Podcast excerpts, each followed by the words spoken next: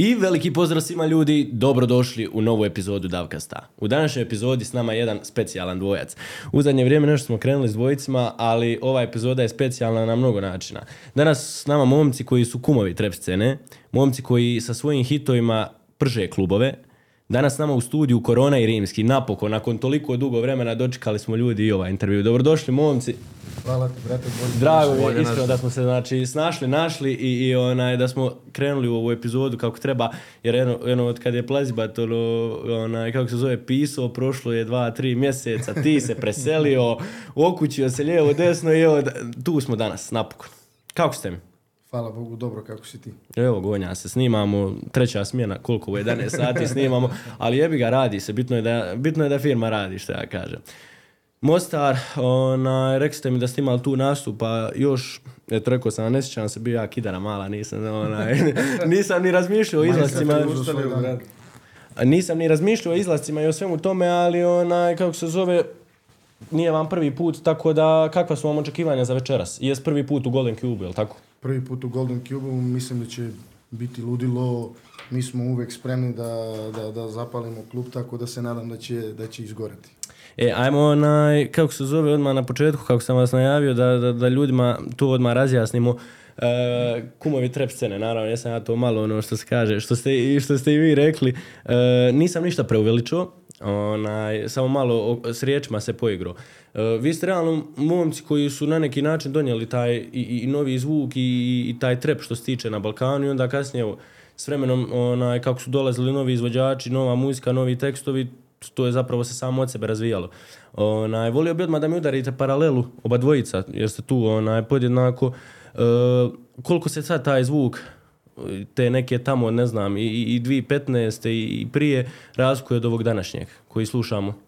I u klubovima Pa, i... sigurno da ima razlike. Mislim, cela scena na Balkanu smatram da je napredovala od kad e, se to, od kad se ta neka raskrsnica, ako mogu da je nazovem, muzike desila na Balkanu sa pojavom tog trepa 2000, recimo 13. neke godine kad smo se negdje i okupili i do danas sigurno da se razlikuje kako u zvuku, tako i produkcijski i samim time sve kvalitetnije i aranžmani, bitovi i, i, i, i video spotovi i generalno danas nekako imamo jasne obrise te neke scene na Balkanu. Tad kad e, smo mi negde kretali nije bilo to neki mainstream ako mogu da tako kažem. koliko se izvođači, kad gledate realno na to rimski ti razlikuju, ono, je, je li ih nekako, ono, jes, većina njih se prilagodila, pretpostavljam svemu tome, a ovi vamo što nisu, onaj, Sad da jesu. Slabije, ja, sad jesu, ali slabije prođu, znaš, moraju je, znaš, moraju. Ne, Znaš šta, mislim, u suštini, e, drago nam je, mislim, sad se e, sve to, ajde kažem, naziva trepom, to je, kako da ti kažem, neki mainstream, u suštini nama je jako drago da se to naziva trepom, evo ovako ćemo, može tako. A, drago nam je da se to sve naziva trepom, jer opet je to sve znak da smo, jeli, uspeli na kraju da se sve to probije i da se ta, kako mi to kažemo, šuma, prašuma raskrčila kako treba, tako da, da, trep je mainstream i ovaj, drago nam je zbog toga što ga ono, svi radi po Ali previše ste mi skromni za ljude koji su to na neki način donijeli. Ono, pričao sam vam malo prije, donijeli ste, ni vi u trenutku niste znali šta ste donijeli, ali vidjeli ste da to ide i da, da gurate taj fazon. Nekako ste mi previše skromni za ljude koji su to na neki način stvorili vamo na, na, na našoj muzičkoj sceni. Skromnost je vrlina velikih ljudi. Zato je posjedujete. pa tako je. Da, da. Onaj, e, šalu na stranu, znate šta me najviše zanima? Koliko vas ljudi zapravo znaju po vašim imenima pravim? Pa mene čini mi se da više znaju recimo nego tebe, a? Pa da, ali znaš šta, da, u zadnjim godinama, pošto ja imam jako specifično ime, jel? e, Zadnjih par godina, da, zna puno ljudi, mislim, ono, znaju svi, tako da nemam pojma, znaju. Mada od kad je krenulo to sa, sa, sa pandemijom, mnogo ljudi mi, kad, kad mi pišemo, oslovljava. I- Da, i, ne, na, znaš šta je bilo presudno, ono, od Nemila do Nedraga do Premila To je do... sad već ono, Da, da, da, da. da. kultna doskočica. Tako Da, je, tako, da, da, da, da. krilatica. Oda, odakle, odakle, aj sad odmah da, da riješimo to, dakle nazivi, onaj, odnosno vaši umjetnička imena, e, Korona, Rimski, kako je došlo do toga, ti, ti si baš ono bilježio svoje umjetničko ime, znači nisi mogao jače, a onaj, Koje ti... su šanse, šta misliš da pogodiš to? pa, ko, s, Nemoguće. korona, s koronom nema veze, to znam, tako da onaj... Ali, pa ne znam, te neke 2000 sedme, čini mi se, kad sam krenuo, 2006. sedme, kad sam krenuo da repujem. I ovaj, to se nekako isto spontano desilo. To korona znači kruna na španskom. Ovaj, bio i cirkus, ako se, ne znam, ti si bio baš mali tad. Ovaj, Tri to godine. je Tri godine. Da. Klijent. E, cirkus i onda kao sve to nekako objedinio, uvijek sam nekako bio zabavan tu ortacima kad repujem i to je nekako spoj te dve stvari i da kažem, ajde, najupečatljivije za neko moje ime, to kruna i mislim, to mi je bilo nekako inicijalna kapisla za to. Ti rimski veze neke s rimovima imaš. sa, sa tamo, sa tim carstvom Da, rimskim, da. jel? Da, da, mislim, ono, igrom slučaja ja imam te neke afinitete, pa to nešto kao, volim i to me interesuje sve to kao istorije i te fore, ali uglavnom nema veze s tim, nego naravno sa rimovanjem, evo, da kažem. Ja, ja, Ekskluzivno. baš malo prije ono što, smo, što sam vam pričao, koliko danas ovaj, naši artisti imaju ono, ta kreativna imena. Ona, stvarno što, što, danas ono što ti padne i na pamet možeš staviti realno. Ili nešto povezati sa životom i, i, i na kraju od toga napraviti umjetničko ime za, za muzičara. Stvarno, ono, i, i, ispalo je igrom okolnosti da, da svega imamo danas na, na, na sceni. Tako ti na zapadu, brate, isto kad vidiš kako se zovu sve ono izvođači koji imena prevladavaju, Bukvalno, je. sve ti jasno. E, volio bi da se vratimo na prije muzike, prije hitova, postojali ste vi kao Predrag Premil i, i, i kao mala djeca i, i ljudi u školi onaj, sa vašim Ko bi rekao? odvojenim životima. Ko bi rekao, a? Ko bi rekao? E, kako je teklo vaše djetinjstvo? Odakle, onaj, odakle uopće ljubav prema muzici? Kako ste bili kao Ja mala recimo- djeca? Ja recimo nemam nikog u porodici koji je imao bilo kakve veze s muzikom. I nekako se to javilo te, u, u, u- mislim, slušao sam da kažem rep od, ne znam, sedme godine kad mi je ujak kupio kasetu Grua i sećam se da, me, da sam tada ono nekako postao zaljubljenik i sa, sa, sa, sa njegovom kasetom sam nekako i krenuo dalje da, da, da kopam, tražim, da slušam, onda ušao u neku malo ono scenu koja nije, koja je van okvira Srbije, Jugoslavije, Balkana u tom trenutku. I ovaj i posle nekako ne iskreno ti kažem ne znam ni kako je došlo do toga da da da, da snimim pesmu. Samo mi se javila želja i prosto odmah nekako to ti neke ljubav na, ljubav na prvi vokal. pa dobro, realno je. Ti rimski imali neke poveznice. Ima ljubav na prvi bokal. Pa dobro.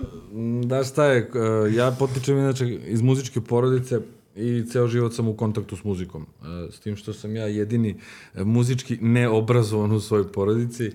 A, išao sam u muzičku školu dve godine i onda, nemam pojma, moralo je, brate, mnogo da se vežba i da se to, ono, uči, šta ti ja znam i neko me to smorilo, nemam pojma, ali sam okružen muzikom bio celog života i nekako, ajde da kažem da je bila sudbina, ali onako imam ljubav za muziku, ono, i dalje na bilo koji način, u bilo kom smislu, ja mislim, do kraja života. Kako ste bili kao klinci? Kako je teklo vaše djetinjstvo? Onaj, e, koliko možemo pjesme i tekstove koje, koje prenosite kroz e, naravno vašu muziku i hitove koje, koji se nižu jedan za drugim, koliko ih možemo zapravo usporediti sa vašim djetinjstvom, životom od prije i svime onime što vi zapravo ste možda proživljavali? Pa nekako naša muzika sve vreme teče, da kažem, i isprepletana je onim što živimo, ali bukvalno sve vreme, od kad smo krenuli da snimamo do, dana, do, do, do, do današnjeg dana. Tako da ima dosta veze i, da, i dan danas sa našim životom. Naš ljudi kad kažu danas recimo snimate komercijalnu muziku, opet je to nešto što smo mi pr- proživjeli. znaš. A i ono što, što, što nas je negde, što nam je činilo život u, u periodu kad smo snimali te neke prve albume, opet smo pisali neke momentalne stvari koje su nam se dešavale nama ili baš našim nekim najbližim ortacima iz okruženja, nešto što prosto svakodnevno živimo. Da. Tako da to je nekako stvarno isprepletano, znači ono što smo živeli to smo i pisali i zbog toga su ja mislim to ljudi i osetili. Rimski dolazite realno iz male sredine, Leskovac, onaj, i nekako ono, znaš, kad si iz male sredine imaš jako puno, mala sredina jako puno predrasuda prema svemu, prema, i naravno Da, da. prema muzici danas. O, kako uopće, kako ste uopće reagirali ono, na, na, na takve ljude i koliko je zapravo uopće bilo toga u to vrijeme? Pa bilo je, mislim sigurno da je bilo, jer rap je opet bio nešto što je sveže, mlado i drugačije u to vreme kad su mi kretali to da radimo ili jednostavno da ono, furamo taj fazon, ne znam, baggy jeans, neke ono, široke pantalone, sve to, bandane, šta ja znam, ceo fazon. E, tako da da, normalno da su ljudi gledali malo ono, drugačije, čudno, kao šta ovi tu, kao nešto, razumeš, gde su vam kao majice s cirkonima, ono, šta ti ja znam. Ali e, i bilo je sigurno čudno, pogotovo zato što u to vreme je jako teško bilo da nešto drugo saznaš ili da vidiš, jer jeli, tehnologija je bila jako ograničena, pa nije bilo ni društvenih mreža i tako dalje, još nekih mnogih... Interneta nije bilo. Interneta, zapravo, da. da. E, tako da je bilo teško i onako čudno, ali nekako samim tim i slađe, šta ja znam, znaš, uglavnom se niko od nas nije obazirao nešto na bilo kakve komentare ili šta god, ali nekako taj rap movement ili trap movement kasnije samo rastao, rastao, rastao, rastao i Ja se sećam recimo da nisam, nisam, teo, nisam nosio farmerke, nisam obukao do srednje škole. Bukvalno. Samo u trenicama, s obzirom da sam bio u sportu, pa mi onda to bilo ono... I sećam se da sam prve farmerke kupio one neke, sad slagaću da li su Eko ili Eko. Fubu ili, mislim da su Eko. Eko. I, brate, sećam se da su bile Eko, Eko. katastrofalne osude, ono, kao vidio idiota, kao šta nosi kao široke A farmerke. da, pazi da, upravo si. Sad ja kad vratim film, ja farmerice kao farmerice, Da, nešto da, da. tu uske, bože se, ono, ko zna kad, samo ono naj, naj, najšire A moguće. bilo, bilo skroz neko drugo vreme. Da, i način oblačenja i ponašanja i muzike realno kad gledaš. Ali opet kad skontaš ono nekako u tom e, vremenu nije internet baš bio toliko razvijen kod danas, naravno. Onaj, I opet je u tom vremenu trebalo znat napisat hit ko što ste vi radili. To dođe iz duše. da, dođe iz duše i dođe iz studija. A ne, onaj, stvarno, kako ste u to vrijeme pisali pjesme, ono, niste, niste bili baš možda u, u onaj e, financijskoj situaciji da imate svoj studio, da imate baš svoju brutalnu opremu i svašta nešto, vjerovatno se to na drugačiji način Sad radilo. sam neki dan baš pričao o, o tome koliko, recimo, ljudi ne znaju, ajde sad, ja pričam o nekim e, našim početcima, generacijama pre nas, da ih ne imenujem, je bilo sigurno još teže i zajebanije da, da, da, da, da, da, da snime uopšte pesmu i da ta pesma gleda svetlost dana, ali recimo u tom nekom našem periodu odrastanja, mi, mi smo bukvalno do, do samog dolaska u Beograd snimali muziku po stanovima po kućama, stanovima, bez ikakvog muzičkog studija. Znaš, ti sad recimo imaš, ne znam, opremu za 300 eura i, i, i možda snimiš uz I dozu... imaš internet. I imaš internet i uz dozu neke kreativne e, energije i moći možda uradiš neku dobru pesmu, znaš, mislim, u to vreme to je bilo potpuno nemoguće i e, to što mi zovemo neko čačkanje i kopanje po muzici i generalno osluškivanje e, svakog mogućeg elementa u bitu i danas je to malo drugačije. Ti sad uđeš, ne znam, na BeatStars ili ne znam, na YouTube na kraju krajeva i googlaš bitove od e, Post Malona do Dragane Mirkovića.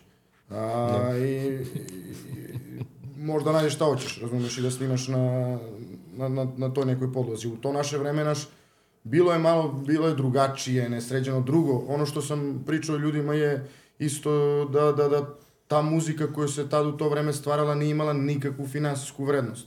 Jer nije postojala niti scena, niti digitalne e, platforme, niti YouTube, niti ništa. Znači ti si u tom trenutku bio neki glas svoje generacije i željan da te samo, da te samo čuju. Znači, uopšte nije bilo bitno, e, nije nam, e, sa, sa, znaš, kao predumišljem, ja gledam sad recimo mnogi roditelji, gledam te neke, neke mlađe generacije, e, znaš, e, guraju decu kao, znaš, e, e, posle jednog hita ti ideš u dijasporu, praviš pare i ne znam, mislim, budalaštine. Da, to je. Rimski, šta misliš danas, evo, kad već pričamo, ono, realno sve je dato na dlanu.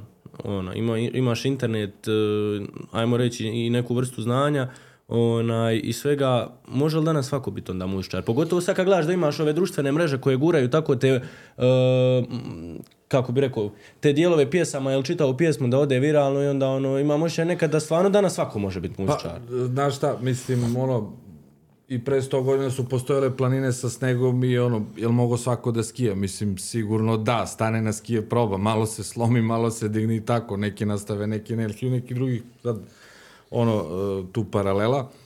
E, Mogu li samo da se... Naravno, ovaj, kolega. Ja samo hoću da se ogradim svega da ne mislim da je danas lakše da se napravi hit, jer samim, samim tim stvarima o kojima smo pričali, ono, napretkom i tehnologiji i svim tim stvarima veća i konkurencija. Da, tako? da, tako jest. da ne mislim da je lako stvoriti hit ili uopšte generalno biti muzičar. Samo prosto su to neka druga vremena gde kad smo mi kretali do ne znam, 2015. 16. pa mi dinara od muzike nismo videli. Znaš, kao sad, recimo, ne znam koliko je sad um, um, mladih spremno da, da, da, da žrtvuje, ne znam, 7, 8, 9, 10 godina života bez centa da, da, da, da, da veruje u neki svoj rad i da veruje da će taj da, rad jednog dana biti isplativ. Da. Poenta priče e, neke moje je bila ta da apsolutno svako može da radi šta god hoće, pogotovo danas kad ima mogućnosti koje su neograničene. Znači, vrate, snimati se muzikom, misliš da možeš, hoćeš, brate, snimaš, tripuješ se, top ide ti dobro ili ti ne ide dobro, ili ti kažu da ti ide dobro, a ne ide ti dobro, u suštini svako može da proba ono, da se bavi bilo kojim vidom umetnošću i muzikom, naravno, sad. Yeah. Nadalje, dokle će, šta će, kako će, to je već nekada Ali dosta ljudi, znaš, ima tu nekako krivu percepciju za tog muzičara, ono, kad ti kažeš, e, pa on je pjevač, reper, reper, nebitno, onaj, e, pa to je onaj što ide samo vikendom na nastupe i ono, kao nešto, onaj, trabunja u pjesmi, znaš, a uopće to nije tako, ti kao muzičar moraš, pretpostavljam, iznijeti sebe kao osobu, i, i styling, i, i, i muziku, i tekst, i vamo, hrpu stvari, ono. Eto, vi iz prve ruke možete to reći, realno. Koliko znaš ljudi koje su ti kritičari koji pričaju o svemu da znaju najbolje, a da znaju to, a da su to stvarno radili najbolje. Ma, e to ti je to, brate. Ne. Znaš kao, najlakše je da sereš po svemu. Znaš kao, sad ja dođem i kažem, brate, podcast je lako napraviti. To što ti imaš preglede, ja stavim dva mikrofona i vodim podcast. Razumeš? A Da. nije lako. Znaš i sam koliko si truda uložio, da li je to postavka svetala, da li je to oprema, da li je to priprema za emisiju. E, isto tako i kod nas, mislim, lako je da, da, da, da, da, da se sere po nečemu. Da, Se, da, da. Mislim, podcast je pa mogu pričamo malo. Možeš, možeš, vulgarnije, Ovaj. A, ali... Stvarno, možeš, naravno. Znaš, ti to kao ono, znaš, kao, e, gledaju utakmicu i posle utakmice svi znaju šta bi promenili. Dođi na terenu pa uradi ti to, aj. Što ti nisi na terenu, nego gledaš tele, znaš, na Da, terenu sve. da, da, ma nama je ljudima najlakše ono, kri- iskritizirati nekoga, ona, Mislim, ispustiti ga. znaš, ti, e, e, mi pričamo često o tome, e, predugo smo, da kažem, u tome i, i, i, i posvetili smo malo ne živote muzici na neki način i, i, i ti sad imaš recimo spot oko kog se trudiš, pa je tu brda ljudi uključeno, da su, e, znači od samog e, kreacije pesme, ajde da, da, da tu ne pričam puno, pa onda spot, pa scenografija, pa ovo, pa smiksaj pesmu, pa činele, pa nisam, ne znam, hi-hatovi, pa ovo, pa ono, pa snimi spot, smontiraj ga, pa izanimiraj ovo, pa ono. I na kraju se to sve nekom kaže sranje. Ja, dvije minute sranje će neko reći, znaš.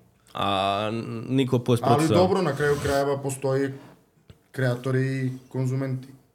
Mm, stvorila se ta neka, ne znam, ono, barijera ljudi koji, koji su počeli prozivati taj novi zvuk, ono, i to sa svakim nekako pokušavamo odgoneti, u čemu je problem, mislim, problem je u ljudima, naravno, što ne mogu da prihvate to, ali, ono, stvarno, mm, ja kažem, tržište, odnosno, odnosno scena nikad nije bila uh, zastupljenija, stvarno ima puno izvođača i, ono, ovih stari koji su prilagodili novim i ovi novi što guraju nešto novo, onaj, tako da, ono, samo ima te publike koja nije prihvatila to sve, cjelokupno. Ma meni je samo tu drago što e, sa, sa, sa napretkom svih, e, sve te, stvari, svih tih stvari o kojima pričamo, tehnologije na prvom mestu, pa samim tim i platformama nekim, ono, drago mi je da mladi ljudi imaju prostora da se iskažu na neki način bez ičije pomoći, bez ogromnog nekog ulaganja. E, samim tim e, je sužen, e, Mm, da kažem, dijapazon stvari e, gde ti možeš dosta da, da, da, da, da, da, da, da, da radiš, a da smanjiš neki rizik. A sa druge strane, ja prosto nisam e, pobornik tih ljudi koji pričaju recimo da je to, ne znam, autotune muzika, to lako, vi samo spomenete Mercedes, Rolex, ne znam šta sve ne, i hit. Ja bih volao svakog od njih da vidim u studiju koliko su kreativni ti vokali, da kažemo, naš, mislim, Da. što, što onda dođu na kraju krajeva kod repera da im pišu pesme. Rimski, kako se upoznajete ti i korona? Jo, brate, ka, mislim da smo se mi zvanično upoznali u Nišu, Pa to, 2000. u, tako je, u studiju jednom gde smo zajedno snimali i ono, ovaj, vrlo lako i lagano, samo su se skontali kao ono, brate, dobra trenerka kao naš, brate, šta ti je to top kao ono, mi smo te kasnije počeli da imamo muziku zapravo zajedno, prvo smo počeli da se družimo tako da blejimo, izlazimo u grad, šta ti ja znam, ono, sve to što, sve što vole mladi. Da, I onda da. smo se skontali skroz i kao, brate, snimimo nešto, kao, i ajde. Tako da, eto. I, I tako je nastala onda magija, nastao dvojac i Tako nastale su ovi hitovi koji danas onaj, slušamo po klubima. A ne ono, e, pretpostavljam da svako od vas ima, ne znam, u, tamo u onome USB-u ko zna koliko tih dema koji nisu ono, nikad ni, ni završeni. I, i, i snimljeni, ja.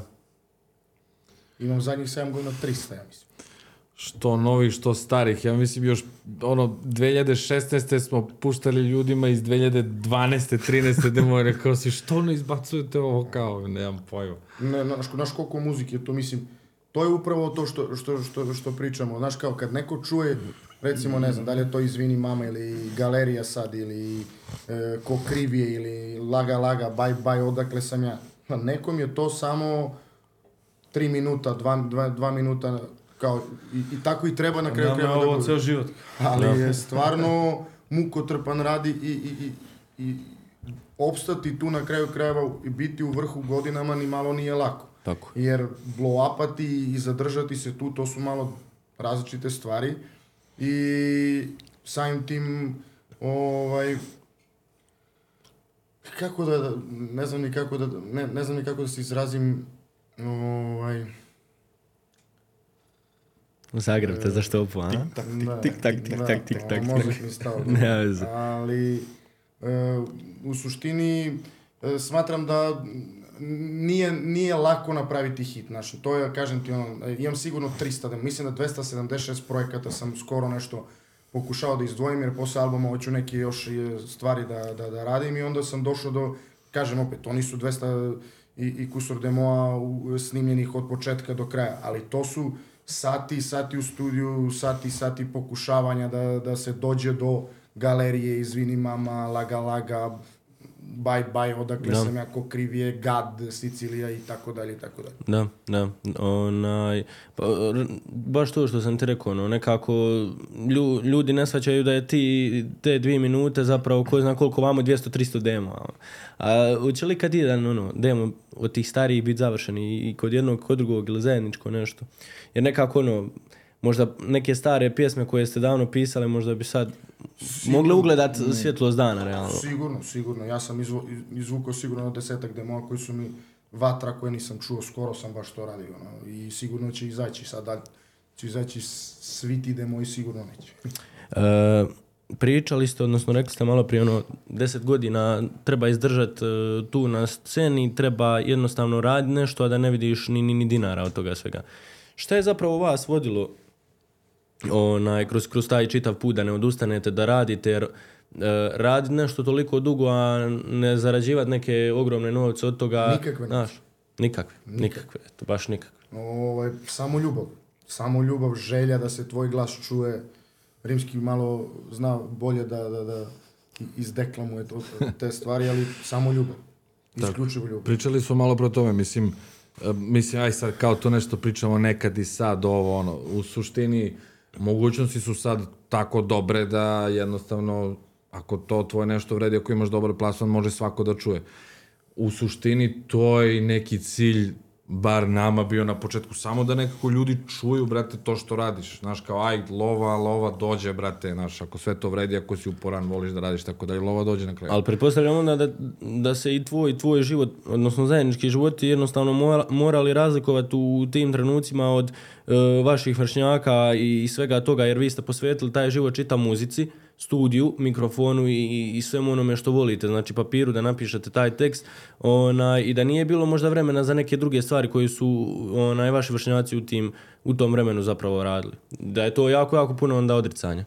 Pa evo recimo jedna priča, mi smo recimo u, u trenutku kad smo kad smo dali gas sa KDM-om 2000 recimo neke 13. 14. godine u Nišu kad smo se okupili, e, nama je dan kretao svima ne znam u 8 i tu se u, od 8 pola 9 9 kreće sa aktivnostima, ne znam, e, ja sam u tom trenutku čak i studirao, idem na faks, vratim se s faksa, on se budi, e, idemo po garderobu, Hustle mode on. hustle mod, on, idemo, znači, bukvalno po jedan duks, ja svoj, on svoj, nosimo ga na print, nosimo ga sami u poštu, sami ga šaljemo, poštom ovaj, i, i, i nakon toga e, ja sam igrao košarku za neki novac da ne bi bio na ulici.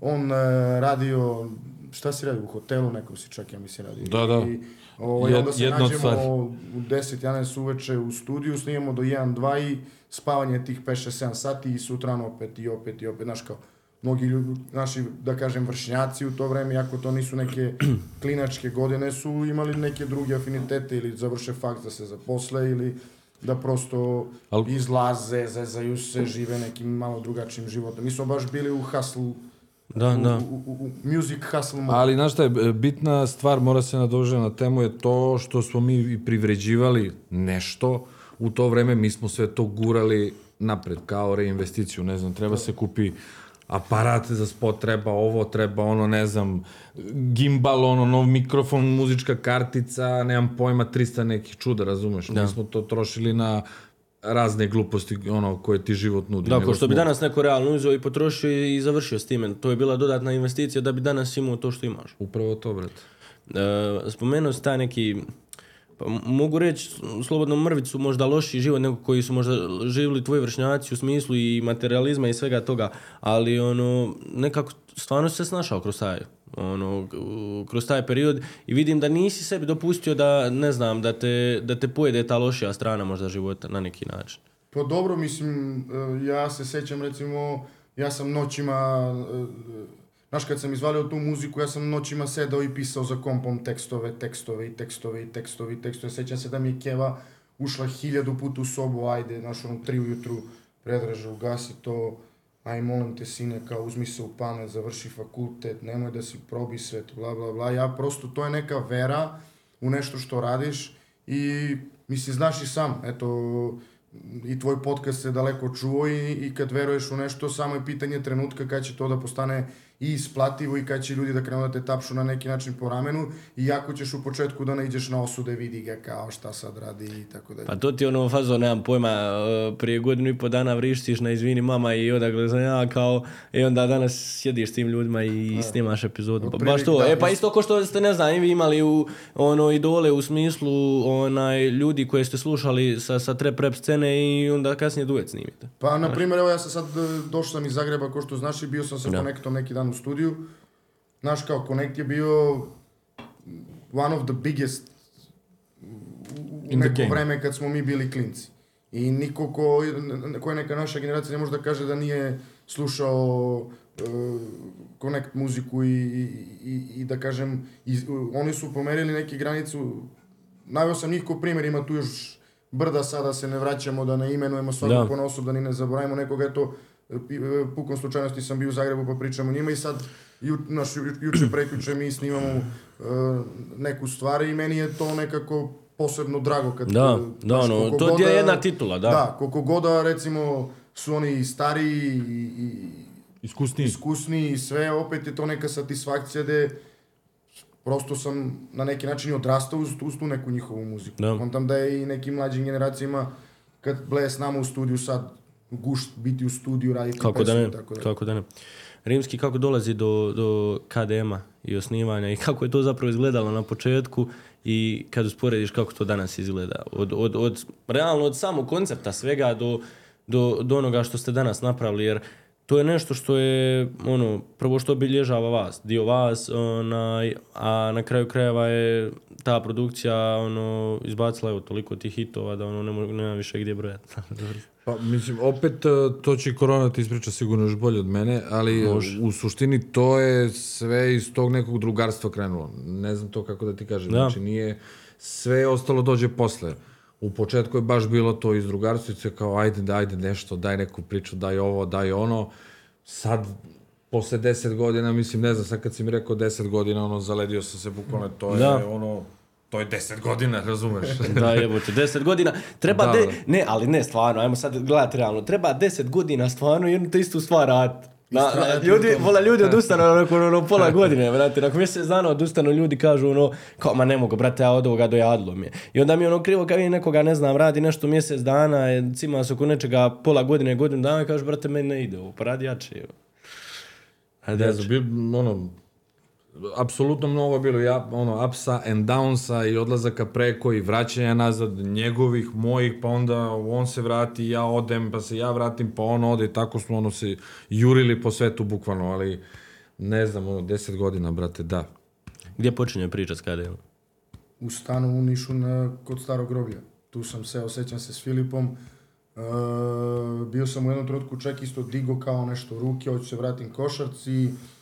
E, nekako nisam mogao da nađem prave ljude s kojima mogu da gure. Ja nekako sam muzici pristupio od samog starta, da kažem, dosta ozbiljno. Da. I u svakom mogućem smislu, ako su bili diskovi, da se album gurne na disk, ja sam gledao da, na sve moguće načine, da, da sad ne dajem nekom pričom ali da, 2000 neke 13. godine e, sa Filipom se upoznajem čak i godinu dana ranije. E,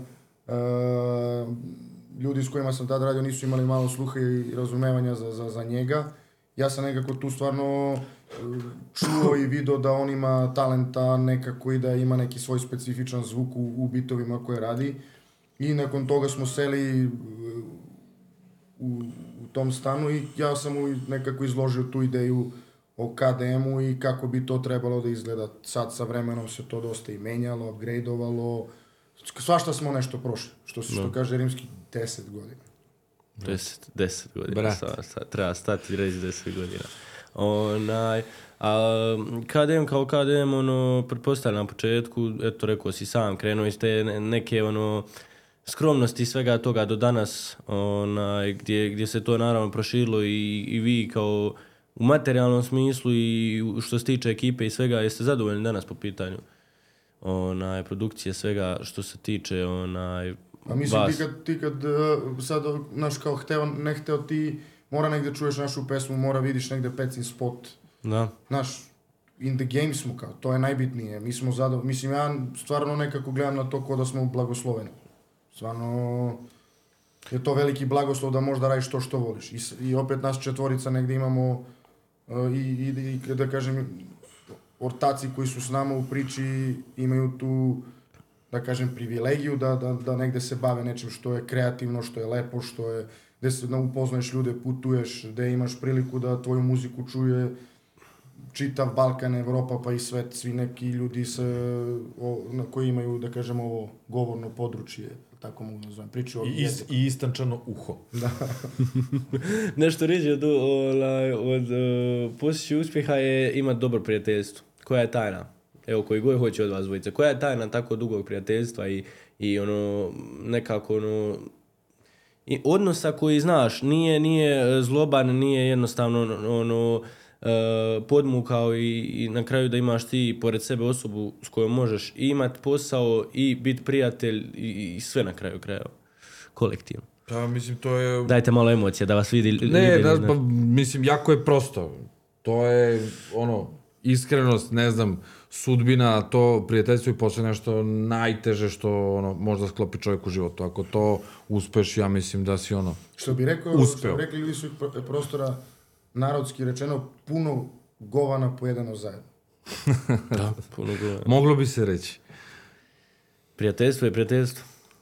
I onda, ali koliko, koliko zapravo mogu funkcionisati, ona, mislim na vama mogu, ali koliko mogu fun- funkcionisati prijateljstvo i posao, biznis?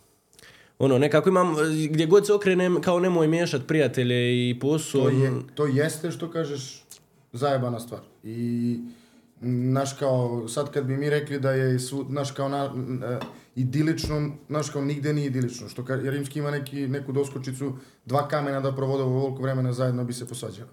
I mi smo imali hiljadu nekih nesuglasica i rasprava i tako dalje, ali to je nešto, ta kofa govana o kojoj sam pričao je nešto što, što nas drži zajedno. Pa ne, mislim, to šta ti je ključ tu, mislim, kao, brate, ne znam, ono, ej, ovo nije dobro, da, brate, nije dobro, okej, ajmo, možemo li bolje, možemo, nemam pojma.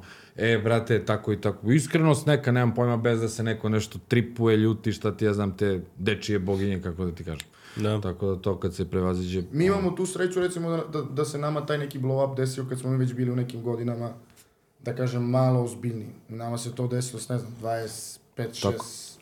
i onda 24, 5, 6, nebitno. Da. Ovaj, Dotle je bila ta kofica već do pola, otprilike. da. A, To je to, da, imali smo tu neku sreću, ne znam šta bi Smeje bilo se da brat se, tamo. šta bi bilo da, da, da se to desilo kad smo imali ono 19 godina, znaš, kao 20. Prepunila bi se kofica. Da. Prepunila bi se kofica i onda... Ne a ne, mogao. ali realno ti ga gledaš, nije korona ono, bez rimskog i rimski bez korone. Ne znam, nekako. Onaj, ne, ne mogu to zamisliti nekako. Taj, taj Yin dvoje yang. zdrži. Da, yin i yang. Dobro. Onaj, vi ste mi školovani pjevači. Rijetkost je danas tu. Realno rijetkost. Da. Rijetkost. Kako, kako uskladiti u, taj, u tom periodu ono, ganjaš muziku, ganjaš ono, da, da napraviš što bolju pjesmu, da e, publiku zadovoljiš, a sa strane te čeka, e, faks, čekate, mama, ono, uči za faks, drži vamo, lijevo, desno, a evo, gledamo danas realno, u, u taj neki period se okrenuo, ono, da dosta ljudi je došlo do, do toga da, da je protiv faksa, da ne želi ići na faks i, Pa ja mislim, recimo, to smo isto mi nešto komentarisali unutar neke naše ekipe, da te f- fakultet ti daje disciplinu. To je najbitnija stvar koju naučiš na bilo kom fakultetu. Sad ajde da ne, na nekim malo ozbiljnim državnim fakultetima naučiš prvo šta je disciplina. Ja smatram da niko s fakulteta ne, ne izađe sad, ne znam, ko doktor nauka neki sad, tu ti sve znaš o, o, profesiji koju si, da kažem, studirao, ali mm, znaš da da tražiš prosto stvari ako želiš time da se baviš, koja ti je literatura potrebna, zbog čega smo završili faks. Ja iskreno sam bio nekako ceo život u sportu, to je samim tim sam ono nisam ni znao šta ću da upišem. Imam uh, uh, majka mi je lekar, pa me ona ono non stop moraš faks, moraš faks, moraš faks i više sam nekako zbog ne ne mogu da kažem zbog majke, ali kao Zbog, bila- zbog sebe. da, Da, zbog zbog sebe, sebe, opet zbog na prvom mestu ti kad ne znaš, ne možete niko silom natira, na, natera da ti sad e, studiraš nešto ili radiš nešto što nećeš. no. Ali sve može kad se hoće, ja nekako verujem da, znaš kao da sad hoću astronaut da budem krenuo bi da pravim letelicu i mo, m- to je moguće, znaš. Ljudi limitiraju dosta sebe. Mnogo e, u- sa- ulaze sa velikim nekim e, strahom, u, u- prosto taj izlazak iz komfort zone ljudima stvara određenu nesigurnost, presiju i neki strah od neuspeha, a ja smatram da, kažem opet, sve je moguće i studirati u isto vreme, ja sam recimo igrati košarku, snimati muziku samo ako dovoljno želiš. To do, iziskuje, jel te, da imaš manjak slobodnog vremena. Jebi ga sad šta je tu, ne možeš sve, brate, ono, i da izlaziš, i da imaš muziku, i da im zarađuješ, i da imaš, mislim, možda i može, ali mi smo krenuli bez dinara, ne može. Kao, Da, da. Onaj, rimski osim fakulteta koje su bile potrebne tri stvari da uspiješ i da budeš ovdje gdje jesi danas. E, brate, sad si me našao baš. Pa, mislim, fakultet možda i nije. Ma znam, moram, nadam se da si razumio. da, da, lepo je, mislim, to sve je super i lepo je biti obrazovan i završiti neke stvari, ja to zbog nekih, šta ja znam, dokazivanja prvo samom sebi pa ostalima i tako, to te malo skloni od nekih stvari i onda te kad si mlad uputi u nešto drugo onako ovaj, sa ljudima koji nešto žele, što ne znači da će ti sutra budeš preuspešan, možda budeš 10-0 i da nemaš posao što sam vidio hiljadu puta i da nemaš fakulteta da se materijalno obezbediš super. Ako je cilj nešto, Naravno da nešto ako je ti nešto, tako, ap- apsolutno nije. A šta su tri stvari koje... Pretpostavljam prva stvar da je bilo upornost, jer Uporno, realno da, moraš da, da. imat, moraš biti ko mazga uporan. Zvuči ono. kliše, ali ono, tu je ono, tvrdoglavi smo, ono, to mogu, da kažem obojica i uporni sad, š- da li je to dobro ili nije, ja ne znam, ali mislim da jeste. E, osim toga šta znam, pa mislim ono, kliše, to je to, trud, rad, volja, volja, želja, odrica, odricanje. Koliko je bilo Odricanje. puta da ono, zapravo staneš i, i možda kažeš sebi zašto meni ovo treba, ono, odustaću u nekom trenutku. brda. Znači, znaš I koliko- kako uopće reagirati, kako reagiraš u takvim momentima? Pa ja recimo, aj sad da, da, da, da, da, da pričam, kažem, opet iz svoje neke perspektive, ja, to što si rekao, ja sam tu negde mazga i smatram da sam mentalno dosta, dosta jak Da. za te neke izazove koje su, ono sve to negde i život pripremio kad je posle došlo ta neka muzika i, i, i to, da kažem, neka, ajde da nazovem, popularnost i, i onda kad kreneš negde u, u sve to, nailaziš, jel te, na isto prepreke, milion prepreka, milion nekih nepravdi, uh, ali na kraju krajeva ta mentalna snaga i, i taj izlaz iz neke komfort zone te čini sve jačim i jačim i budeš neko ko mazga. Da. Pametna mazga. Pametna mazga koja radi pametne postupke. Ali pretpostavljam da ste imali i, ono, nekih postupaka koji ste kasnije skontali da ste morali naučiti iz njih. Ono, ne može sve biti idealno, jel tako? Pa mogu, mislim, aj, reci. Ne, ne, ne, izvolite, izvolite. Ne, ne, Rekao Ma, sam- da, da, nadobacite se, ne mora se sad. Ne, nego, ovaj, šta sam teo da, šta si mi, šta si pitao, aj? Uh, da pretpostavljam da ima neki stvari, ono, odnosno postupaka koji ste ono, kasnije se na neki način kajali, odnosno su vam bila lekcija.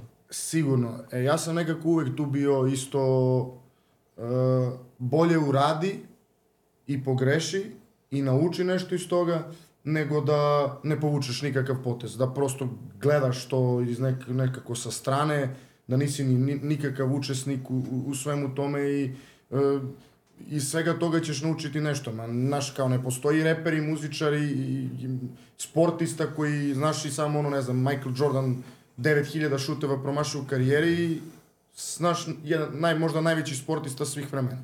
Da. A da nije promašio 9000 šuteva, da ih je uzeo neko drugi, ne bi bio Michael Jordan danas taj kog pamtimo. Ne bi, ne bi pogodio kad je trebalo. Da. I isto je tako i u, u bilo kom poslu, znaš, moraš non stop da, da, da, da, da, da pokušavaš čak i, i da nisi možda dovoljno zreo i za, za neke stvari, ali svega toga i ti učiš, napreduješ, osluškuješ kritike, ako si, znaš, dovoljno pametan, pa malo skloniš i ego, pa neke kritike uvažiš i svega toga napreduješ Da. i prosto to dođe samo do nekog nivoa, ali je to neka moja, neki moj način razmišljanja. Better do it, Da. to mi je neko, nekako, Rimski, kad gledaš vas dvojicu, ono, uh, današnjim klincima su tako pjevači i reperi po onaj, dosta njih su idoli. Onaj, I jel smatraš da vas dvojica kao, kao ličnosti, kao pjevači i, i muzičar na kraju krajeva uh, ste ono, neću reći uh, kao u, u, u smislu sposobni da njima budete idol, nego ono da, i, da mislite da, da radite pravu stvar da, da njima možete to reprezentirati. Jer ono, roditelji su tako nekako na taj način gledaju da današnji ti muzičari svi, uh, sve su pjesme droga, sve su ono, onaj, oko žena se vrti, oko auta i tako toga da se ne promoviše ono što bi se možda promovisalo, trebalo promovisati za djecu. Vidi, e, aj sad dakle da krenem, mislim, ako pričamo o influensu nekom kao, kako da to kažem? Pop ikone. Da, pop ikone recimo. E, Taj ide za thumbnail.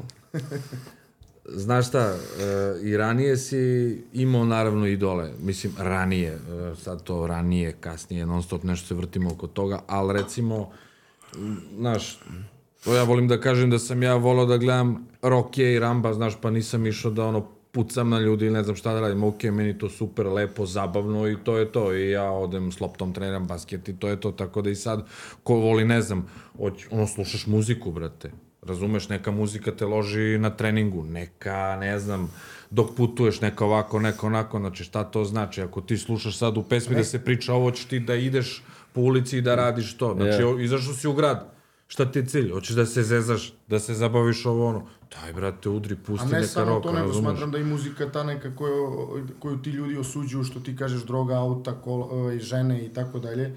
Znaš, kao, reperi su ti i, i, i neki, da ih nazovem, izveštavači sa ulice i ti faktički imaš Hroničari. Da. I imaš iz prve ruke da čuješ nešto, pa sad da ćeš ga ti uraditi mući malo i svojom glavom. A ja smatram stvarno da, na primjer, KDM priča je jedna pozitivna priča iz koje, koja ima dosta nekog motivacionog e, dosta nekih motivacionih momenata u sebi i, i, i može da, da prosto e, bude kao neka zdrava priča, mislim zdrava je priča, nego može da bude Pouka. pouka, da, to sam im teo da kažem, pouka da mladi jednostavno sve može, sve je moguće. Ako, znaš, smo naš petorica, šestorica iz nekog malog grada sa juga Srbije, zvanog Leskovac, mogli da dođemo do toga da mi sad sedimo ovde i pričamo o ovome i da dodirnemo toliki broj ljudi, pa možeš i ti nešto što želiš u životu. Dakle, god da si, šta god da si, koji god da su tvoji, tvoje mogućnosti u tom trenutku. Znaš kao, ne limitiraj se. I to smatram da je neka glavna poruka koja naša muzika kroz ovo svo vreme koje, koje radimo nosi. Bukvalno main event je to. Da, to što si rekao, mislim baš da današnje generacije imaju problem sa ograničavanjem sebe. Ono, znaš, u ciljevima kao ja e, sam stavio cilj, ali e, ja ga ne mogu ispuniti, znaš. Kao. Pa i brzi konzumerizam, taj neki je dosta, naš, ono, Pa i godine. Da. prosto, realno. Dana, naš, danas, E, Današnje, sorry što te prekidam, ali baš ono, evo, onaj, kad pričam o tome, današnje generacije su požurile da prebrzo odrastu. I onda je to... pa nije sad to, ja mislim, ne slažem se tu do kraja sa tobom, ali e, imaš ti danas i, i, kreativnih ljudi, i ljudi koji se cimaju, koji su ambiciozni, mislim, e, ali e, samo su druga vremena, nismo mi sad neki dedovi ovde koji pričaju sad to bilo pre 100 godina pa sad mi filozofiramo nešto, nego e, jednostavno samo su se stvari neke promenile, jer sad ti imaš recimo, ne znam, e, brda nekih e, klinaca iz, e, koji uđu recimo u tu rap muziku, prvi cilj im je e, Ne znam šta, je- ne znam šta je bilo ludaš. Google Maps, letimo, Siri, ono. Siri malo poludilo. Ispričaj. Ovaj, brda klinaca s kojima pričam danas ili koji dođu u studio, odmah su prvi, naš prvo, prvo pitanje malte ne, gde su moje pare? Naš, mm, mislim, da ne pričam sad neke priče iz studija, ali kao, polako. Čuj da ne pričam. Pa šalim ne se, šalim se, da šalim se, šalim ljude, se. ali šalim kao, gde su moje pare? Pare. To je suština, kao, e, sad ću jednu pesmu, a idemo kao nastupamo. Gde nastupate? Ko, kako? Za koga? Da. Ko, ko je publika koju ćete vi da dovedete? Znaš kao, i onda tu sad sve se to nekako, to je jedina možda stvar koja, ajde da kažem, ima neki jaz između vremena u kom smo mi možda odrastali i današnjeg nekog vremena. Jer sad Pa je, to- je problem što dan, mi danas u smislu te generacije želimo sve brzo odmah, znaš, ono, daj mi stavi sve odmah i kao ja, ja ću snimiti pjesmu, ne znam, skupit ću par miliona na toj pjesmi i kao ja sam sad muzičar, ja sam sad osoba koja može, koja je kompetentna da ide, ne znam, po nastupima i da, da, da pjevam. Nemoguće. Spašen. Tako. Kad smo već kod, kod tih nastupa i svega toga, onaj, e, sjećate li se prvog nastupa, prve kinte, što bi se reklo, i, i prvih ljudi koji su bili na tim Prvo, nastupima? prvog nastupa, da, prve kinte sad ne mogu da, mislim, možda Pa i ja mogu se da sjećam da su mi slatke pare bile one u Vavilonu kad smo bili. Da, slatke, sweet money, Kakav sugar je, money. kakav je onaj bio prvi nastup, gdje je bilo, šta se događa? Vaša, vaš, vaša očekivanja, vaša realnost? Evo ga, Ja sam, eh, ja se sećam, eh, da, ako misliš na taj Vavilon i to, eh, pitanje je bilo šta, iskustva, to, ceo trip. Či, ci, ono, baš cijel trip oko, oko nastupa prvog. Sad ću da ti kažem, znači, opet je to, aj sad malo se vratimo unaz na početak trap ere, ajde da to tako nazovemo. I bilo je puno cimanja, stvarno si morao da se cimaš sam za mnoge stvari, znači nema tu sad Imaš jednu pesmu, imaš asistent, menadžera. tako i menadžer, asistent, booking, stilista, ovo ono, nema burazeru, ti si one, Ti man, sve. one man show ili ono, Ko Božo danas. dve kajle show i to ti je to. I onda se cimaš i sa gazdama za lovu i sa ozvučenjem koje nije dobro i sa ono struje koje nema jer su im isekli pa će nešto agregat pa će ovo ono, a karte otišle sve i oni kao se se kad smo pregovarali, da, oko tog nastupa kao oko cene karte, ja kad sam rekao da karta toliko i toliko, oni kao, kao moguće kao, toliko kao karta da bude tad u Nišu, kao pa daj bile, aj sad neki bend, kao nebitno, pre par dana kao, svi znate kao ko je taj bend, ja ono polu belo gledam, kao oni su imali, jedva prodali 150 karata. Kapacitet kluba je bio uh, ono 450 mrtva glava, 500 samo povređivanje, ovako pušiš pljugu, znači odavde, ono, Uh, mi ono prodali 500, ono max max što je moglo da stane unutra. To je bilo totalno ludilo i ono, sve se to su bile slatke pare, bila je velika muka. Znam, on je igrao neku utakmicu, ja znam, ono, produžetak kao. Nema ga razumeš šta nastupu i to, to je baš, baš sam bio kao... na... S koliko godina to bilo vam? Pa, brate, 2013, 2013, 2014, ja bih rekao.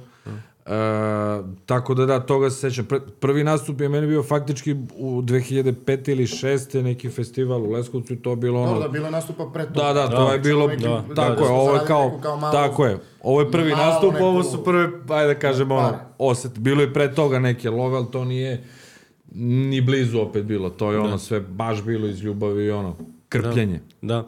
Onaj, evo, kroz cijeli podcast spominjemo onaj, tebe i košarku i, i tvoj taj košarkaški, odnosno sportski ziv- život. Onaj, odakle je tu sportu, gdje se ljubav probudila prema košarci Ma to- i zašto stade? Ma.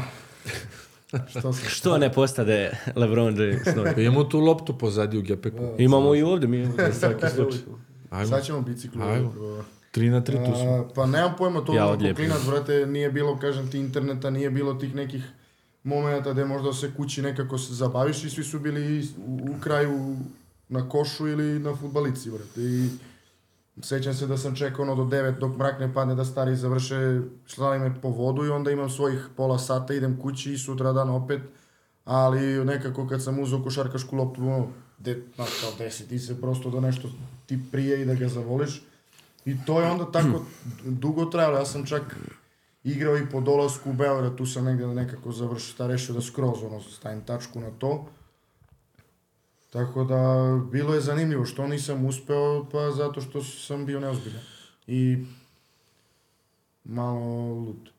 Malo lud, onaj, za drugim stvarima. I, i, i, i za drugim načinom, je tako, života? Pa da, meni su se desile te neki kao malo ozbiljnije parevice, 17-18 godina i onda kreneš da malo isprobavaš kako funkcioniš u druge stvari. koliko, koliko zapravo danas e, malo veća svota novca u, u malo manjim godinama života može zapravo uništiti čovjeka. Uvek bilo. Vas da bilo, brati. Pre 300 godina i 1000 i sad. Mislim, pare su neophodna stvar i to je činjenica i olakšavaju život na, što se tiče olakšavaju život, to je činjenica da je Da. to tako, ali nije ni ona doskočica da novac kvari ljude za džabe rečeno. Tako da dati novac mladom čovjeku, ja sam recimo imao nekog iskustva, aj da kažem, nisam sad ne znam za koje pare igrao, ali sam imao sa 17-18 godina dobru cifru da mogu i tekako lepo da živim u tom gradu u kom sam otišao da igram košarku. I eto recimo da nisam imao tu nekih do, vraćanja samom sebi i dozivanja samog sebe, veoma je diskutabilno da bi bio danas, jer sam prosto bio, naš ti u tim godinama kad ti neko da lovu, prođe mjesec dana opet ti da lovu, prođe mjesec dana opet ti da lovu, a ti tu lovu ne možeš da potrošiš, jer ti je sve plaćeno, tamo živiš u stanu koji ti je plaćen, u restoranu su ti plaćeni, i sad ti imaš neki novac na gomili, a kafa košta, ne znam, u tom trenutku 40 dinara, Mnogo kafa, brate. da, no, navodim primjer zato što kao ide to, to je Da, kao blenje da. po kafićima je odlika, da kažem, sportista, jer sad, znaš, sve je svedeno na trening i na, na, na to nešto i onda mene je recimo to malo poljulja, poljuljalo, poljuljalo u, u smislu da sam poletao možda, da tako kažem. Da. Tako da ni ljude koji zarađuju ogromne svote, jako mladi, to je uvek mač sa dve oštrice. Imaš ljudi koji imaju samo kontrolu i ljudi koji nemaju samo kontrolu i prosto to ih odnese u totalno jedan drugi smer. Koliko, um, ja ne znam, nekako gledam poslije ovih događanja i virusa i kriza ekonomskih i svega što se događa, ljudi su nekako previše počeli možda ozbiljno shvaćati taj novac. Ono. Više je od toga nego što je papir, ono, sami, znaš. E, toliko je počeo ljude taj novac gutat, ono, da, da je strašno, strašno, jako strašno. Tako da, pretpostavljam kad imaš i, i, i staviš ono veću svotu novca nekome, a ono, ima dosta toga plaćenog ili dosta toga mu je obezbeđeno udari čovjeku od glavu. I sad je problem ko se može iščupati iz toga, ko se ne može iščupati iz toga. E pa sad to ti je, znaš, jako ti je bitno kako ti je okruženje i ono, šta ti možeš tu da naučiš i kako će neko da te posavetuje, šta uraditi s parama, nekim velikim, malim, šta god, ako pričamo o tome, ono, opet se vraćamo na temu, uzme mlad čovek kad uzme, ono, lovu, šta, kako se on, uglavnom je svi, ono, spiče vrlo brzo i vrlo atraktivno i efikasno, ali, ono, mislim, opet ti šta imaš u glavi, šta nosiš iz kuće i šta hoćeš od života. Normalno je, mislim, ono, i mi smo, pričao korona, malo prije zarađivali dobro i ko klinci na razne neke načine i normalno je da ti prve neke pare koje uzmeš već da ih, ono, slistiš. Da. to, I to je skroz normalno i prirodno. Živjelo Znaš, jako. tako je, Živjelo brate, jako. ispuniš neke svoje snove, ne znam. I nastavilo još jače. Onaj, momci, kako dolazi do, do vašeg prvog hita, snimanja uopće pjesme i, i, cjelokupno svega? Ono, pretpostavljam, kad prvi hit je ono najslađe, a? Pa sad, e, nekako s obzirom smo mi to godinama radili, nemamo mi taj neki osjećaj za taj neki hit, hit zajednički, da je to nas nešto izba, da je to nas sad zbližilo ili da je to nama nešto promenilo. Nekako je to bilo, stvarno prirodno se desilo. Ajde da kažem na neki prvi mega hit, mega, mega je oči bojevijski, a? Da. Jel? Neki baš da je blow up. ono. Tako, po i noći nisam tvoj. I, dobro, da, noćas nisam Kao, tvoja da. prekretnica, ali da kažeš da je ovo baš udarilo mega. Blow, blow, ali, da, recimo. ali nije nas ništa sad tu, da je nas to zbližilo dodatno ili ne znam šta sve. Mi smo već u tom trenutku bili 5-6-7 godina zajedno. Da. E, pjesma koja mene ono tekstom stalno ono zaustaviš malo i staneš i razmišljati, pretpostavljam dosta drugih gledatelja je Izvini mama. Ona jedna od slušanijih pjesama, a tekst same pjesme koliko je zapravo realan i, i ono koliko je pretočena možda realnost života u, u tu pjesmu. Najrealnija. A mi smo uvek teli sve su ulicu u Mercedes-Benz. Na ruci That's Rolex President. That's what I'm talking about. Kao, brate, sećam se da sam recimo pred Izvini mama, mi smo izbacili Supernovu, uložili smo posljednji neki novac koji smo zaradili do tad, već smo bili u nekim malo ozbiljnim godinama.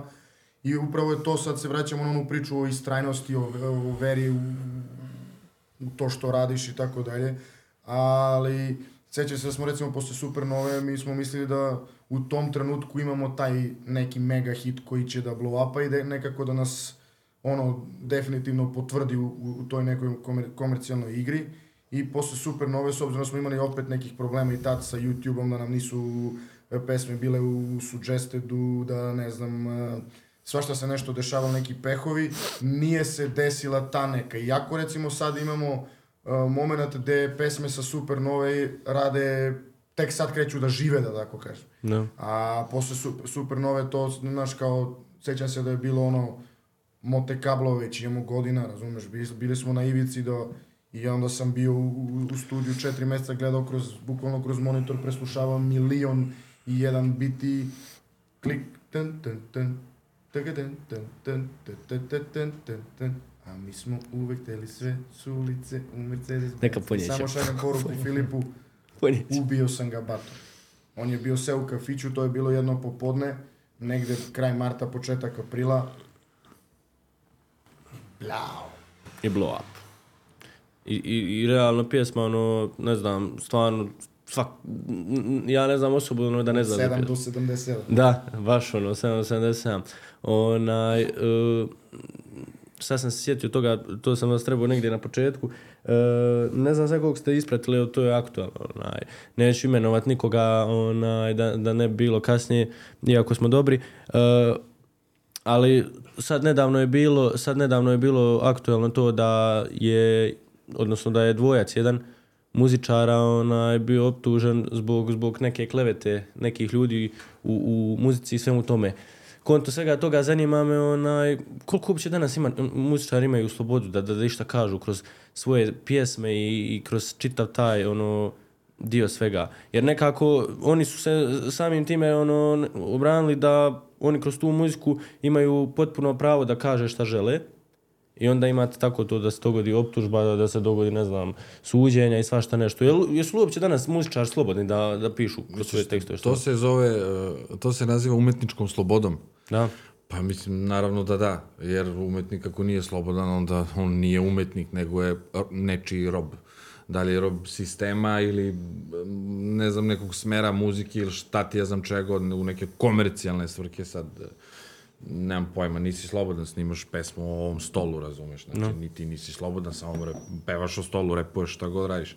Umetnička sloboda mora da postoji, mislim u čemu god, da li slikarstvo ili muzika ili nešto skroz treće neki vid umetnosti mora i sad ko će to kako da tumači i šta je pisac teo da kaže, to je u stvari i čar umetnosti sama, jel? Da. Tako da eto, na ono, lepota je u oku posmatrača i u uhu slušalca. To to reći. bolje reći. Onaj, reci mi kad, kad već pričamo kako je došlo do suradnje s Tobijem, onako, onakve pjesme i onakvog hita. Stvarno ono što ono, znaš, Da. što otkida baš. Evo, ne, ne, šta, koju god pjesmu da vam stavim, ono što ste radili zajedno ili, ili odvojeno, pokidali ste stvarno u svakom mogućem smislu. Em, pa znaš šta, znam se sa Sobijem dugo, to je, znamo se ono, iz, još ono te trepere i repere i sa ono Juga Srbije i tako dalje, dugo se znamo. E, shout out za brata Sobija, naravno.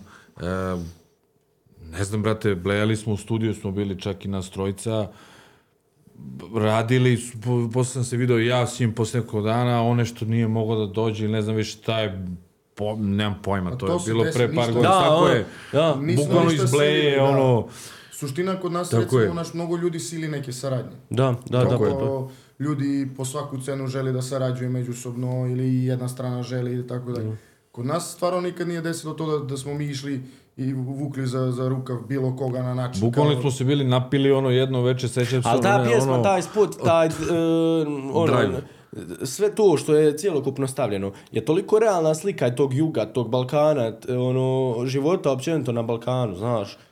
Baš Da. je predstavljeno na najbolji mogući način. Nije bo, niko mogao bolje znaš da šta, recimo i tu pesmu smo radili, ajde da kažem, dugo, ali opet, što kaže Korona, nismo to nešto silili, razumeš, ok, dođemo danas, radili smo šta smo radili, ok, nema veze, ajmo dalje, vidimo se kad se vidimo, nastavimo dalje, bez nešto mora, razumeš, ajmo udriti, Treba nam za treba, posao, treba mi za ovo. čekaju. Ne, nekako se sklopilo, namestilo i ono, baš, ne znam, ono, pisanja teksta i sve to, baš ono, gledalo se, brate, koji uvek što gledamo, svaku reč da ono sve bude na kantar kako treba, nemam pojma. Desilo se ono iz bleje, iz nekog drugarstva, ispalo je do jaja i ono, tako je prošlo, bilo je puno cimanja aranžmani, ono, sviranje žive gitare, žive trube, Mislim, ne znam, na kraju i to Petar Different, e, malo samo Leo su ono zakopali onaj spot totalno i ono opevali ga, tako da eto, on, sve je to upotpunilo nekako celu tu sliku, da, baš ono, smo, da, kažem, ponosni na taj projekat. Uh, momci, muzika neće trajati vječno, jel tako u smislu, ono, svaki muščar ima donekle taj ro, rok trajanja sa, sa, sa izvođenjem možda onaj, e, i nastupa i muzike i svega. Ispravite me ako sam u krivu, slobodno. Krivo si. Izvoli. Pa da, o, da, Pa da. mislim, vidi, e, ne znam sad, e, Zdravko Čolić i danas nastupa, ne želim sad nešto da, da, da se poredim sa drugim ljudima, Da. ali e, mi smo neka, neki, neka avangarda ovog vremena i Da. zašto da se nekad ne desi da e, mi održimo naš, e, neku koncertnu turneju za 10-15 godina, da to se, na, recimo, preoblikujemo i čak imamo ideju o, o, o nekom e, nastupu sa bendom gde potpuno pro- promeniš te neke, da kažem, elektronske aranžmane i, i, i svašta nešto tu može da se, da, da, da se radi kako da, da, da, da, da se ta neka drugo studio, e, sama kreativa, to sve zavisi od, od samog Da, čoveka. htio sam reći jednostavno ono, možda neće u tom smislu trajati da, da morate krenuti sa nekim drugim stvarima, biznisima. Pa sam htio onaj, u, u taj onaj, Uh, što se kaže, koš malo bazi da gdje ste što se tiče drugih stvari osim muzike. Uh, planirate li razvijanje nekih drugih biznisa sa strane, nečega ono, što vam je možda bio kao dječački san da imate, onaj, a, a da danas ste u mogućnosti da ostvarite i napravite? Ili ste sve ostvarili što ste željeli? sve smo ostvarili. Ja sve što sam negde teo, ne znam šta više da poželim od ovoga. Mislim sad da ti pričamo o biznisima, Da. radimo svašta nešto. Da, da, da. Baš da pričamo javno sad, mislim, nema ni svrhu iskreno da budem, ali radimo neke stvari još pored muzike. Onaj, pa naravno, to, to su privatne stvari, svakako stoje. Uh, spomenuo si jednom bio intervju, onaj, odnosno ni spomenuo, nego te vodite kapitala uh, kako je biti gladan reper i, i danas, ono, kad si, kad si, što se kaže, i, i, i novčano stabilni i, i duhovno i sa svime. Staviš ono nekad paralelu, sjedneš i rekneš čovječe odatle, dotle, i od takvog do, Do, ovoga. da, do skora nisam imao, recimo, nisam mogao to da vidim. Nisam bio svestan ni sebe, ni ekipe, ni svakog pojedinačno, čak ni sa strane, recimo, njega da se gledam, ili Pecu, ili Filipa, ili Božu, ili bilo kog, recimo, od nas.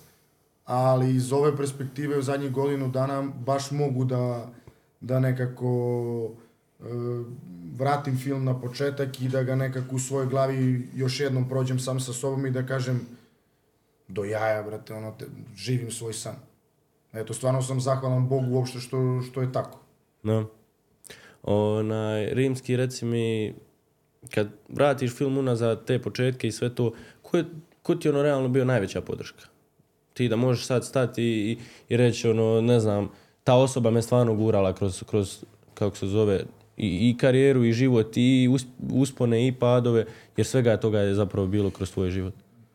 Mislim, ne znam šta da ti kažem. Obično, kroz razne periode su to razne i različite osobe, ali ono, ekipa i porodica, mislim, to je jedini neki kor, mislim, A ti sam sebe. to se podrazumeva normalno, Wanna mislim, thank me Wanna thank for being, for being me. me, myself and I. Uh, pa da, brate, mislim, na kraju dana to ti to ekipa i porodica, a ono, u suštini i ekipa i porodica, tako da, eto, rećemo tako, la familia. Izmori, izmori li vas ovaj život? Putovanje, onaj, svaki vikend, realno. Pa opet se tu vraćamo na ljubav. Da. Znaš kao, ti u jednom... A ne, ali ono, pretpostavljam da postoji, mo- mora postojati nekad momenta kad ti ono ne možeš o sebi više, i, ne znam, prošli vikend, n- ono, Njemačka preko ste išli pa ste sad vamo, pa ko zna gdje ćete idući vikend, pretpostavljam ono, nema vremena za, za regeneraciju i tijela i sebe kao osobe, ima li nekad ono da izgori žarulja? Pa kako nema. I- znaš, i- koliko je, znaš koliko je noći u hotelskim sobama pod tušem u četiri ujutru sine sediš na pločicama i ono... I ono brojiš pločice, ja. Šta se meni jebeno dešava u životu, brate? Zašto? Što nisam sad kući, brate? Ali prosto to je deo celog filma Da. koji živiš i onda nil se navikneš na to i prihvatiš to kao nešto što... Jer da nema toga, skoro sam Причо исто, знаш, као брате, то ни е прави реп, ви ни сте као прави репери, ово е прави реп. Не, брате, ово е прави реп. Од нуле направиш нешто. то е прави реп. Ништо друго не е, не е више рил него то. И онда као, е, шта е прави реп? Знаеш, мислим, е, направити, дубоко, дубоко направити нешто да, да, да, да, да, да, да задржиш себе, i da si i dalje ponosan na to nešto što radiš, jer ja kad odem u studiju i snimam galeriju ili pop ikonu, ja pop ikonu živim, brat. Znaš kao, Nije to izmišljotina neka, ja došao sad tu u studiju i kao, I kao a ja sad sam, da, re- da repujem o ulici i, i, i svemu tome. Pri, prvo, nismo više na ulici. Drugo, jel ima publika i generalno cela, cela fan baza, da li ima uvo uopšte da, da to čuje na taj način i da kao, koliko tih ljudi koji seru po tome što mi radimo dođe na, na koncert nekog repera. 99%. Znaš kao, koliko ljudi dođe na koncert nekog pravog? Niko. Niko. Neće plate kartu jer ne, idu, ne ide 90% njihove ekipe, razumeš? Doći će opet na, na, Da, da. na nešto što Da. je aktualno, što je sveže, što je drugačije zvukom, što je drugačije vizualnog ide- identiteta i tako dalje. A to pravi rep, ili misli sad sam ja otišao predaleko, ali me to razbesni jer e, u, ni, ni malo nije lako zadržati sebe, a zadovoljiti neke kriterijume publike i, i, i biti slušan. To ni malo nije lako, to je baš, ja ga zovem hod po, po, po struni. Znači, to ti ono balans kao da li ćeš vamo, da li ćeš vamo, da li ćeš vamo, da li ćeš vamo, razumeš? I onda, ne znam, ja izbacim ulicu, e, ulice pr- prvo poglavlje na albumu 23 i kao dođe ti neko sad posle tri hita i kaže, ne znam, Playboy, Pop Ikona i sad ovo galerija kao, brate, kao, znaš, kao D-rap. Pa D-rap je toga na ulice poglavlje. Slušaš li ti te rap? Jesi čuo Balkan? Pa nisam. Jesi čuo Vivije? Pa nisam. Jesi čuo? Pa šta? Geto jesi? Pa nisam. Pa za koga onda ja to da radim kad ti nisi čuo? Da. No, je, je. Ljudi, lju- ljudi, ljudi su čudna sorta, čudna sorta. A sa svakim reperom bi voleo da slađem u studiju, to, to, to mi je uvek želja. Svako ko kaže da mi nismo dobri reperi, ja bi voleo da s njim blem u studiju. Jel vas Da pokušavaju ljudi razdvojiti? Kako? Ono, jel vas ljudi pokušavaju razdvojiti na neki način? Ono, kao... To se non stop dešava.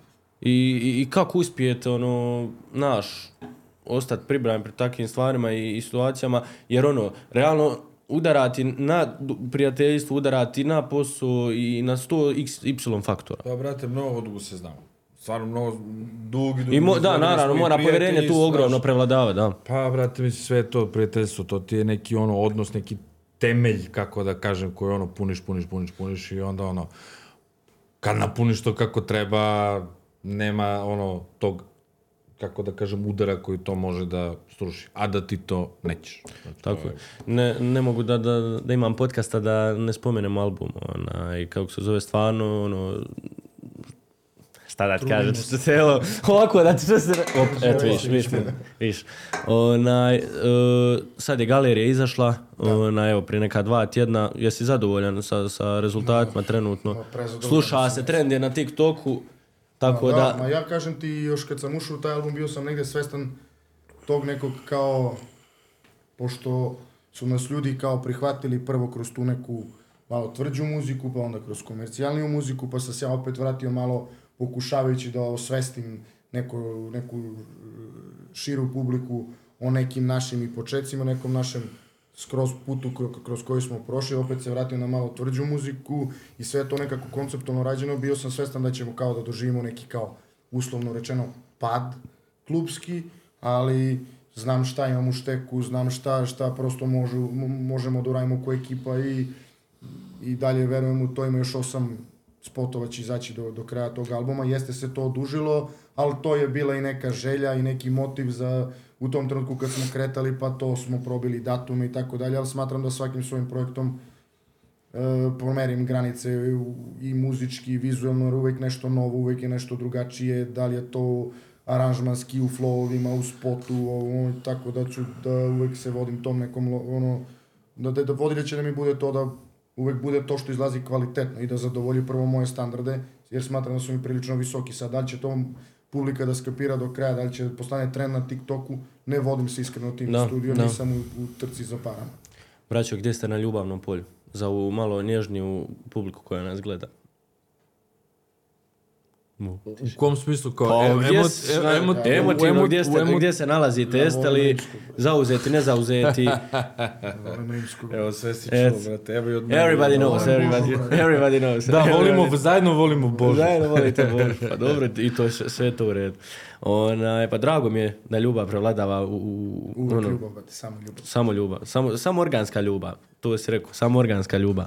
Onaj, šta sam vam mislio reći, uh, neću da te puno, neću puno da te ono, kod te korone i, i svega toga što se dogodilo, jer znam da, da ti nije Ljubite, draga. da me Znam da neću da te peglam s time, samo ću da te pitam jel ti digla marketing? Ma nikako, ubila me.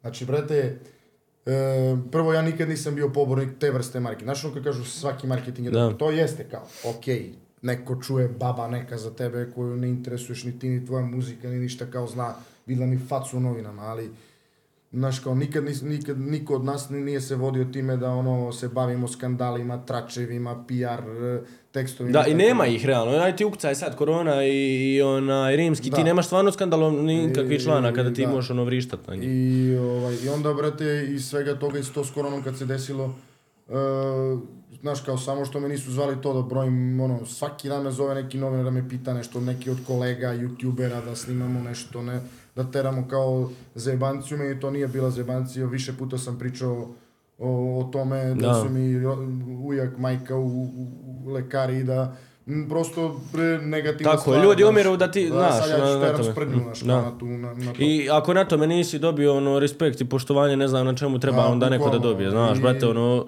A mogo si, znaš kakve, kad ti gledaš sa strane, kakve si ti mogo sad preglede popit na tome? I generalno, ali to je upravo taj neki moj stil, i, način na koji ja razmišljam, a to je da kvalitet kad tad ispliva i da ve, vezivanje za gluposti, a to je glupost uh, da se ja vezujem za to, daleko od toga da je glupost jer su ljudi umirali od toga, meni je, znaš kao, to vezivanje za to je glupost i uvek i kad smo bili po, po emisijama, kad su nas tad zvali i u emisiji smo išli s razlogom da bi se od toga ogradili. Jer, Da. e, znaš, svašta možda se napiše bez da se Da. nešto kaže. Tako je, Znaš, može svašta dobar bez- članak da se Da. napiše bez clickbait. Da. Onaj, za kraj, momci, e, kakvi su planovi za budućnost? Za pet godina, deset? Evo mogu ti kažem za pet minuta. da, pet minuta, evo idemo, idemo, idemo u klub, To da. su planovi za pet minuta, bukvalno. Nove pjesme, pretpostavljam, Pa ja imam još tih osam, imam Da. dva spota u šteku, još šest e, trebam da snimim za taj album i to će se desiti u narednom periodu.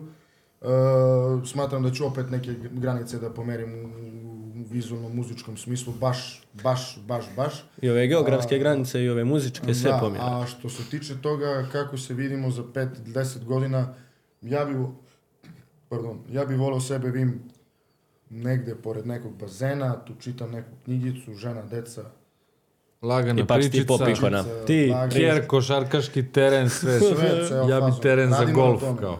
Da, ja bi ono, vinski podrum, masline, grana, padano, pršut, ono, Ej, stići ću a te u nakoso, tom kulinarstvu. obavezno, obavezno, Krenuo sam znaš da te čekam, to je to. kuhajte s koronom. Neki kamen, neka Sicilija, to nam treba. To je to. Bić, što uvijek će biti. Da će. Momci, stvarno mi je bilo drago onaj, što, ste, što ste bili gosti u najgledanijem podcastu na Balkanu. Još jednom veliko hvala. Onaj, nadam se da ćemo imati opet prilike i, i, i nakon završetka albuma i novih projekata i svega da pričamo i da se družimo opet ovdje u studiju. Ljudi moji, ovo su bili Korona i Rimski, kumovi trepa, repa i svega što možete zamisliti što slušate. Ja se želim zahvaliti našim sponzorima, Red Bull koji je uvijek tu da nas drži budnim, njih pred nastup, mene pred onaj, divljanje za nastup. Hotelu Mepas koji uvijek ugosti naše goste na najbolji mogući način, Hey Taxi 1502 koji uvijek obezbedi najbolji prevoz, Barbershop Fazla, do idućeg puta i subscribeujte se još malo do 30.000. Do idućeg puta veliki pozdrav od mene i ekipe iz studija. Ćao.